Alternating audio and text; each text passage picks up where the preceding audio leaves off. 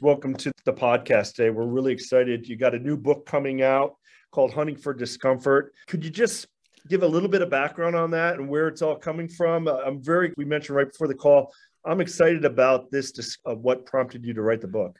Yeah, right on, Mike. Well, thanks for having me. First of all, it's uh, an honor and pleasure to join you for this, and excited to dive in.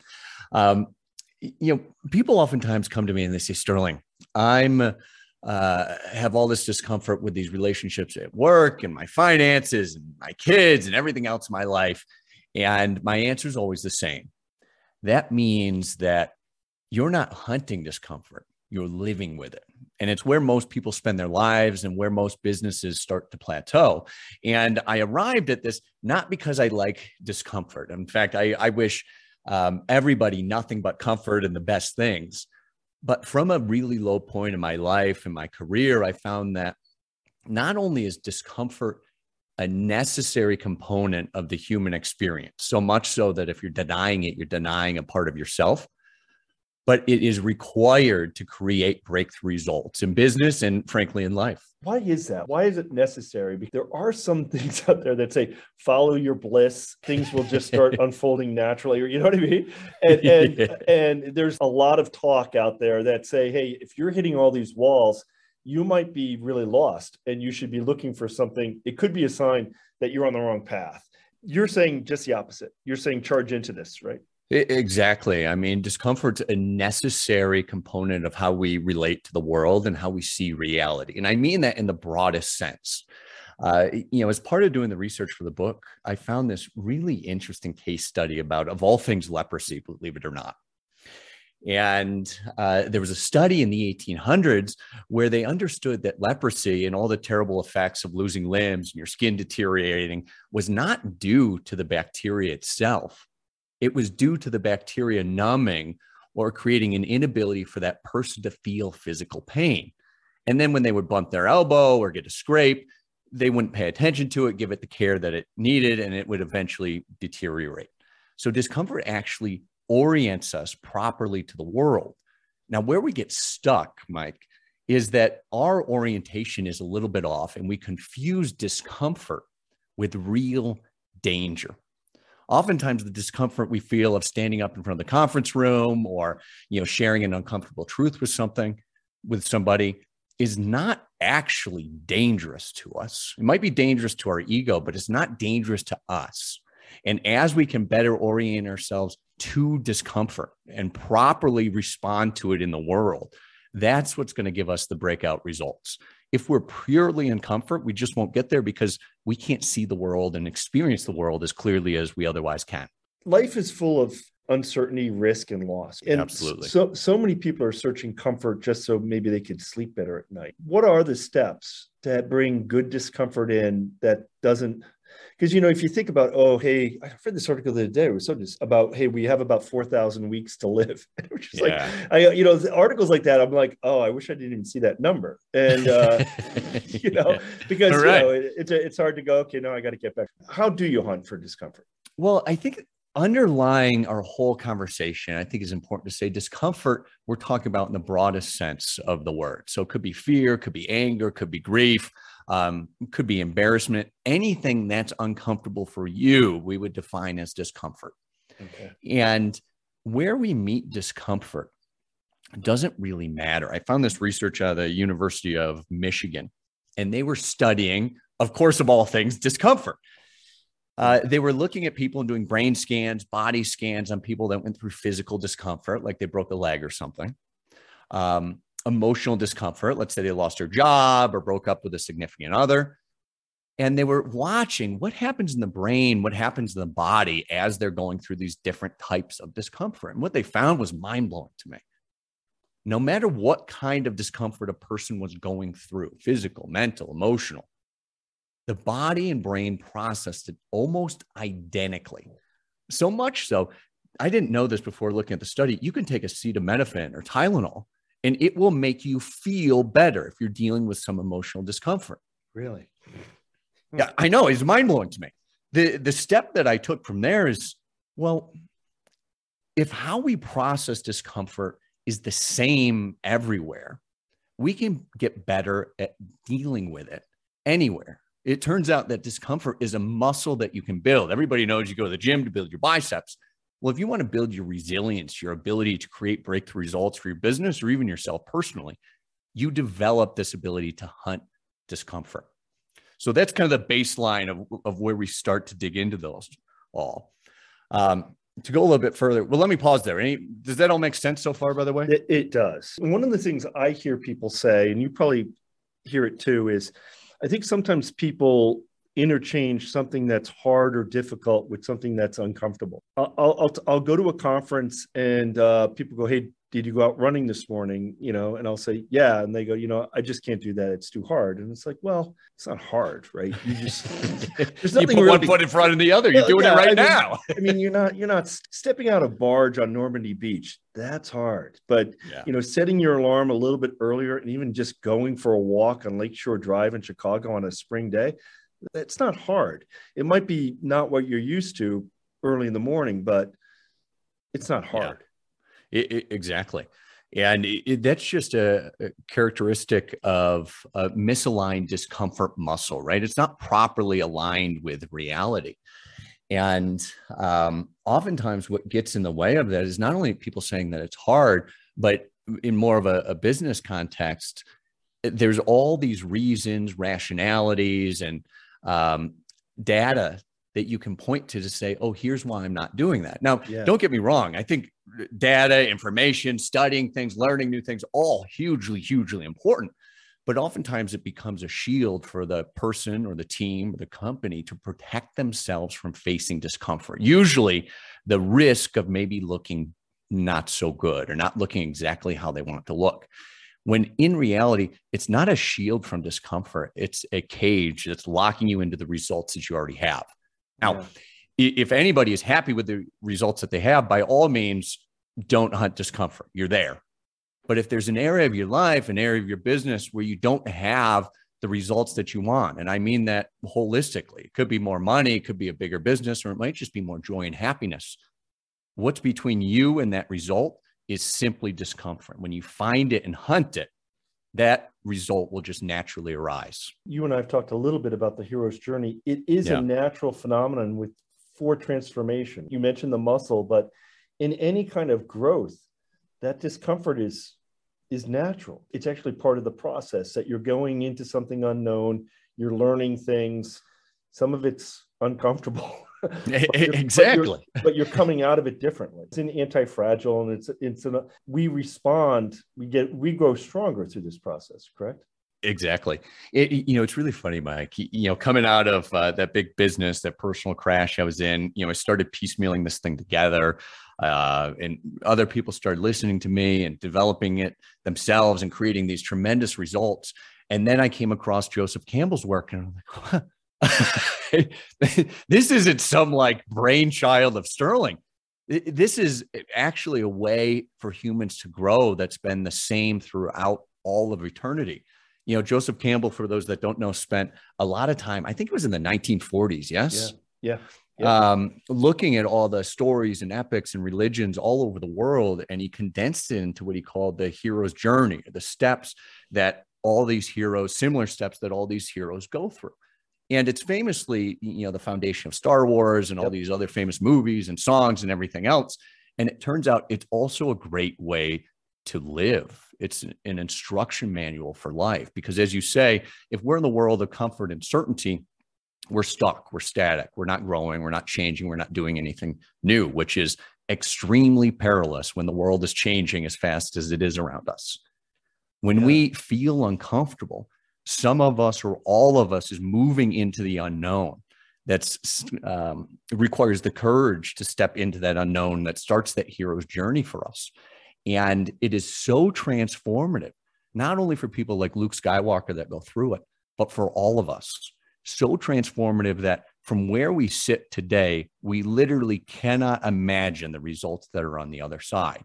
It requires stepping into it to find out. Yeah, and that's not easy. It, it seems no. like Joseph Campbell, at least in his interviews, he said the sadder part of the hero's journey is that mo- most people don't take it. There is a huge step right. in that journey where the hero kind of says, "I'm not doing." It. And even in Star Wars, uh, movie, Luke Skywalker was complaining about being on this lousy planet. And then he has this offer to go mm. and do this adventurous thing. And his gut reaction is, I'm not doing this. And he doesn't yeah. really step on board until he goes home and his family's been killed. His, right. his uh, step parents have been killed. So the it does become a cage because most people are they're more comfortable being in a place that they don't like rather than stepping into something they don't know that would likely have a, a better outcome. Yeah, I, I, mean it's it's that old saying, better the devil you know than the devil you don't. Right. You know, your results right now are the devil that you know, even if you hate the circumstances that you're living or operating in. And it requires stepping into that unknown. I think one of the most powerful ways to do that, Mike, is by um, making a commitment and not just any old commitment, but what I would call getting a tattoo. Like, how do you commit so deeply there's no going back?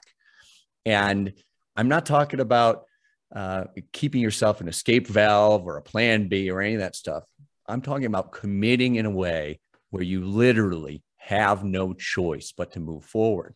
Now, you can do that in big ways or in small ways, but no matter how you do it, when you commit like that, you close the door on the past, and the results that you had, and you move into a new future. Now, it might not be exactly what you want, it might not uh, go exactly as planned, but it does move you from where you are. And then when you're in that new place, you can make another commitment and move again. Sterling, one thing I think that I have found as I personally start to do this is one thing it definitely steps me out of is any kind of if you're in that uncomfortable situation and you don't want to move out of it, you sometimes and I think it happens quite often, uh, people feel like they're a victim of something. And right. they, instead of maybe taking full ownership or what uh, Jocko Willink would say, extreme ownership of your life, you kind of put yourself in a victim mode where you're the victim of the world around you rather than an active player in it. You're almost painting walls on this cage that justifies why you're in this cage. Exactly. Because that is the safer way to go about things because it preserves your values, ethics, beliefs, how you view one of three things yourself, another, or the world.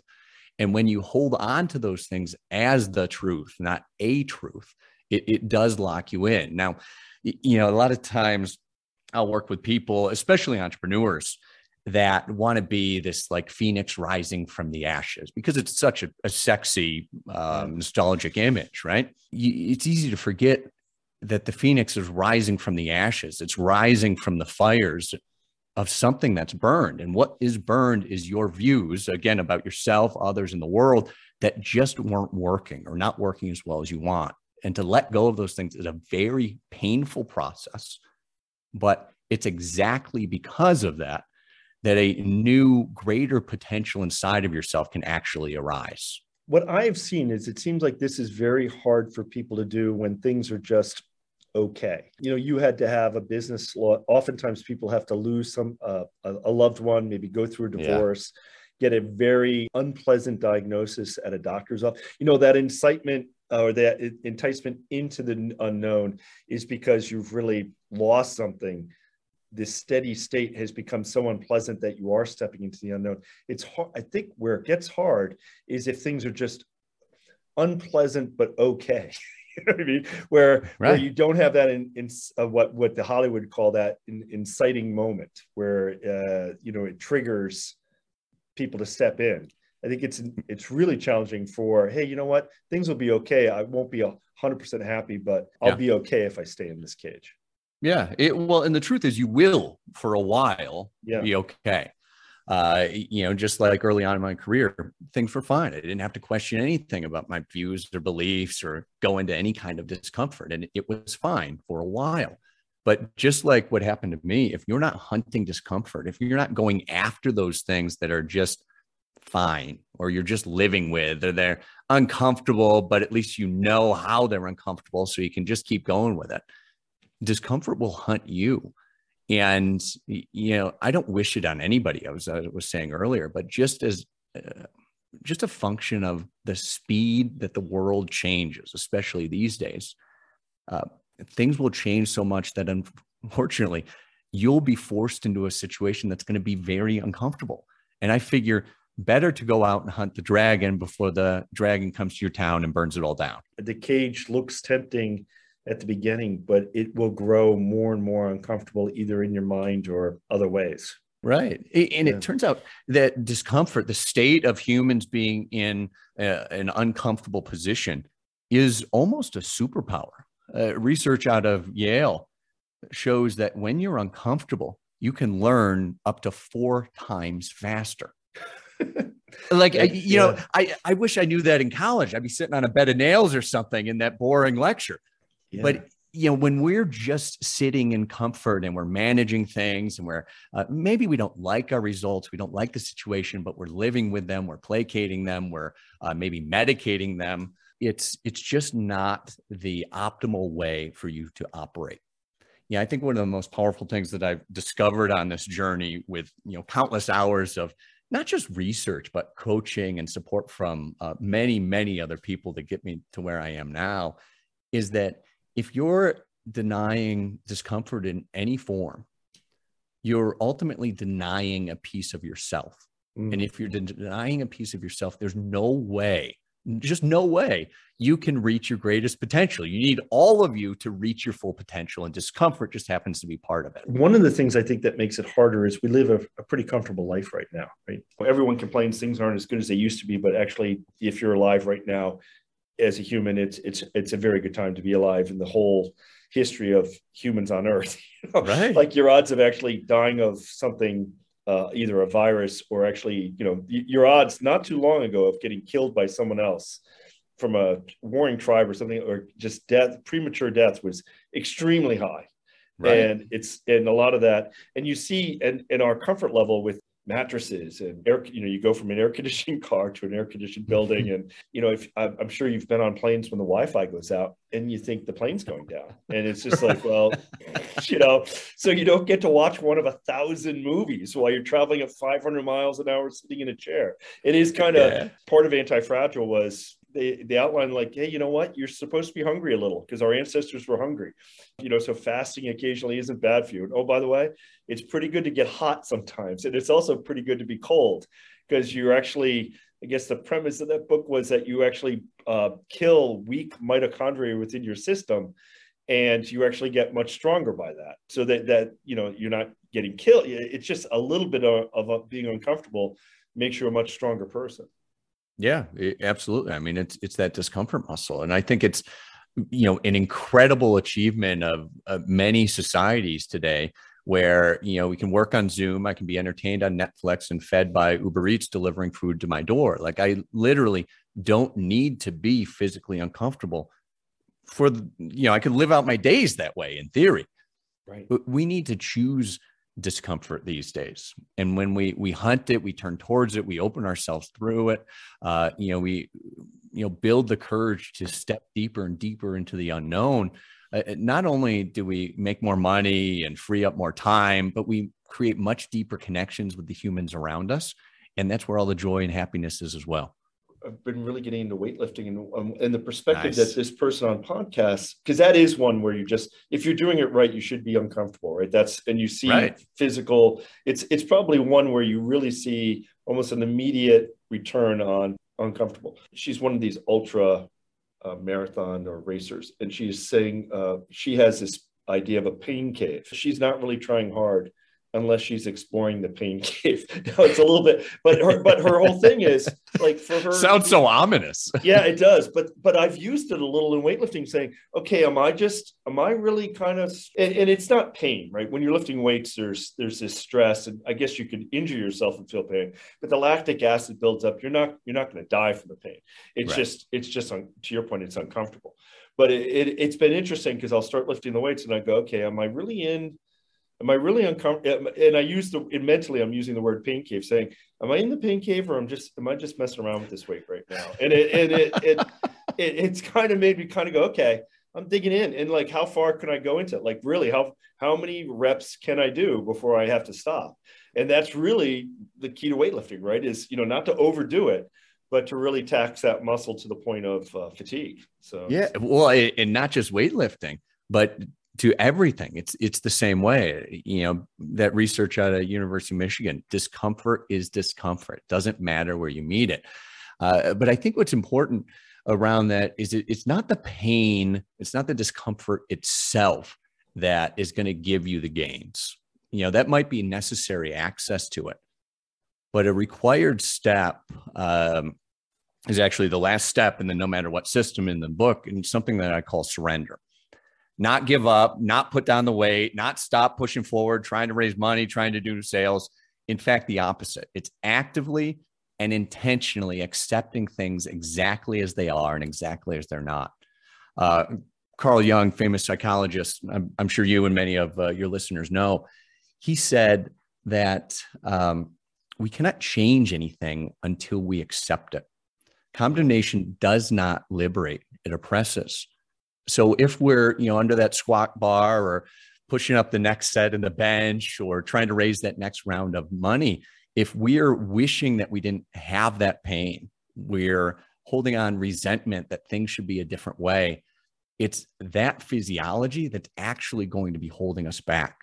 And so the, the pain is access, but surrendering to it gives you the progress.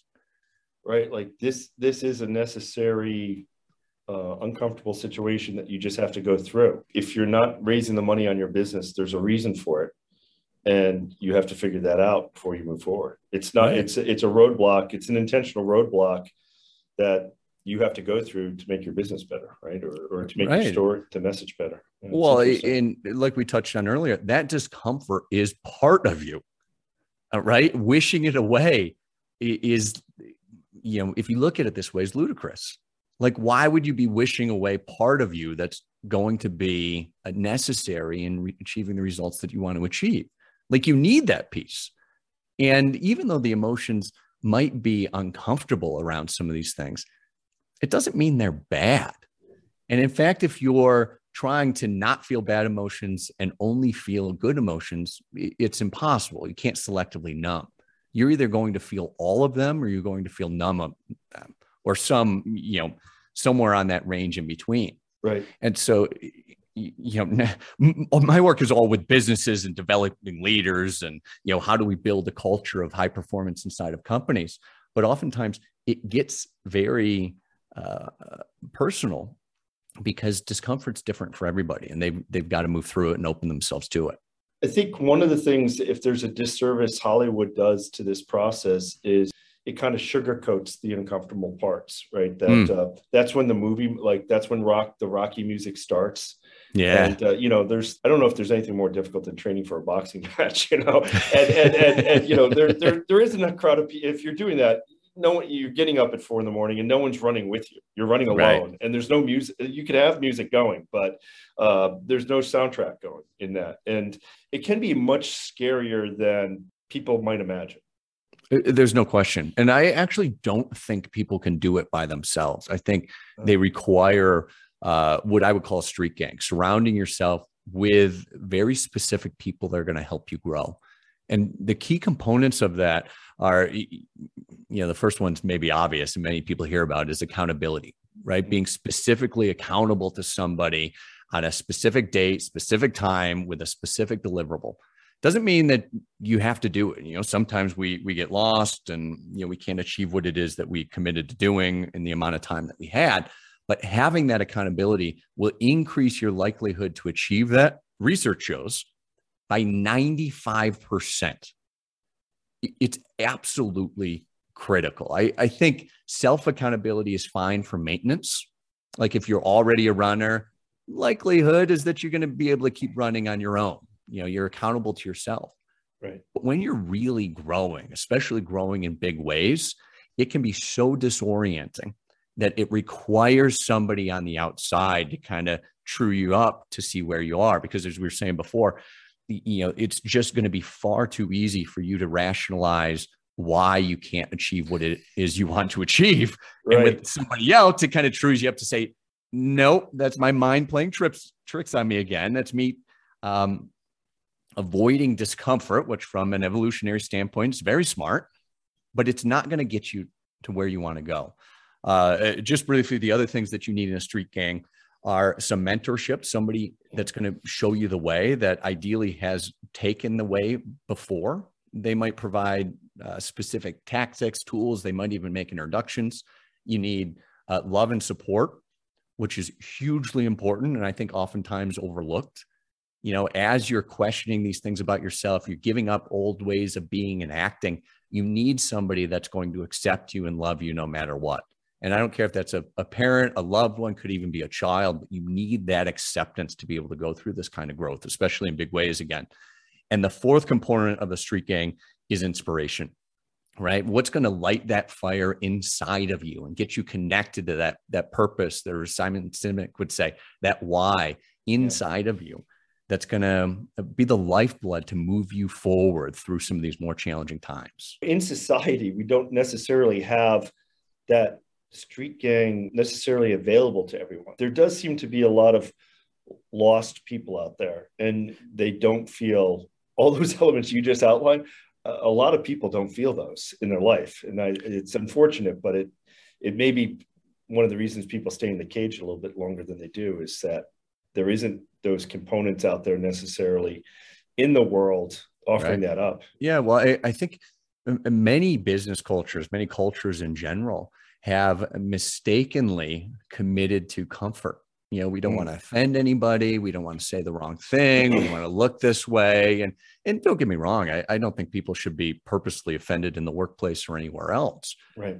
But when you uh, make uncomfortable conversations um, uncomfortable, not welcome anywhere, you're going to move further and further away from productive interactions. It's something Fernando Flores would call, he's a business writer, fantastic business writer, by the way.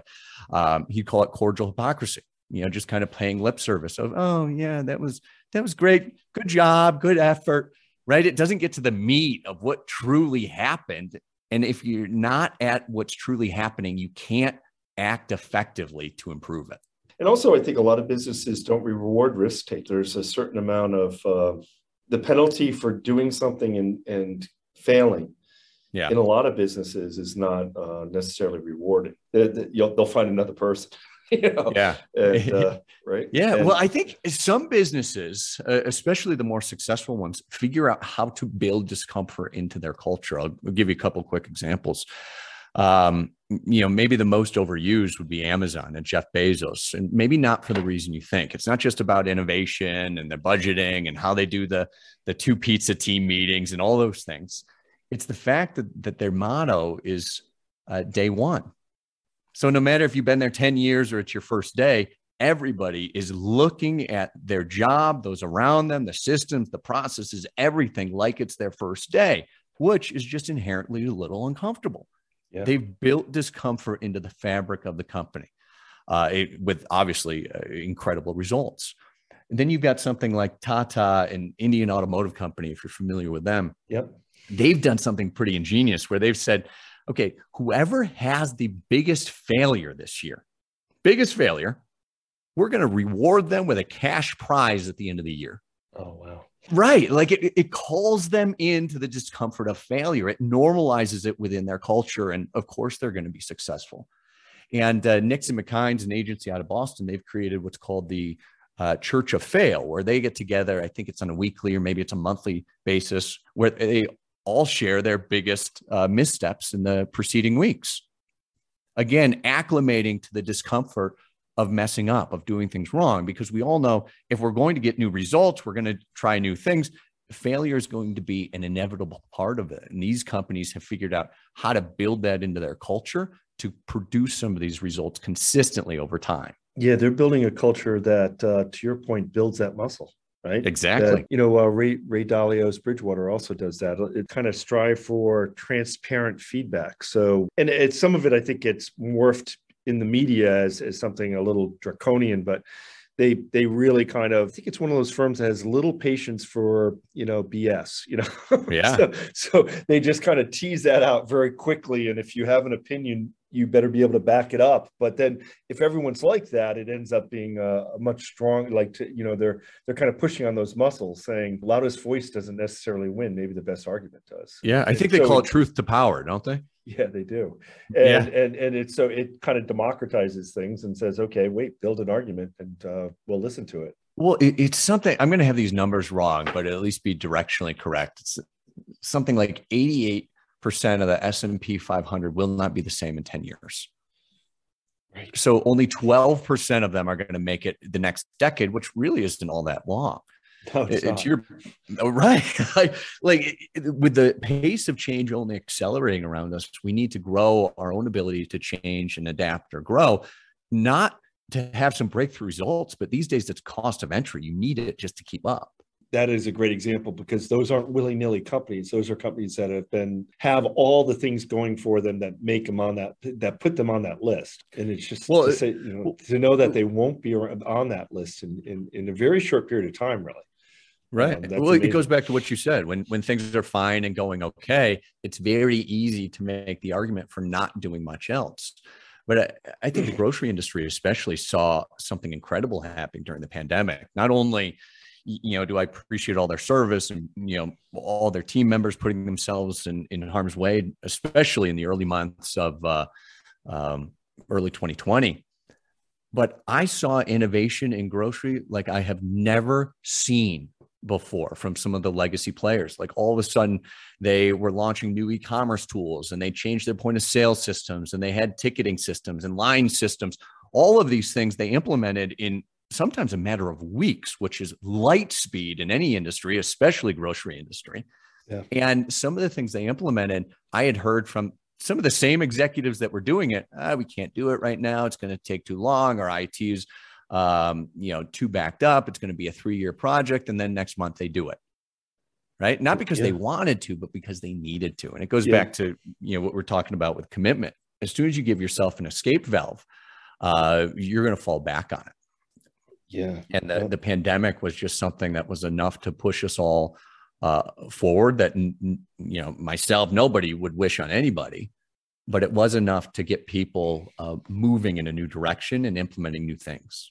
This is great advice, Sterling. I really appreciate you being part of the podcast today. Hunting for Discomfort is coming out June 21st. Do I have that? Do I have that? That's correct? right. Yeah, it's and, just uh, Hunting Discomfort, June 21st, but pre-orders are available today. My publisher. I've, I've, keeps harping on me to say that.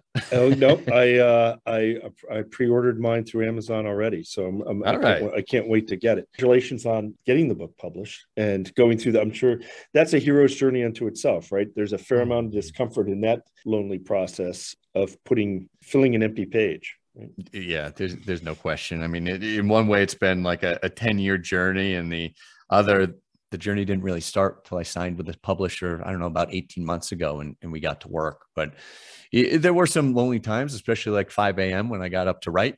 But it really took a, a tremendous effort, not only from the publisher, but from the PR group, um, you know, the folks on my team, everybody uh, has come together to make this thing a success. And, you know, like I think anybody, we can't achieve any big things like this book launch without those around us helping, uh, helping us get there.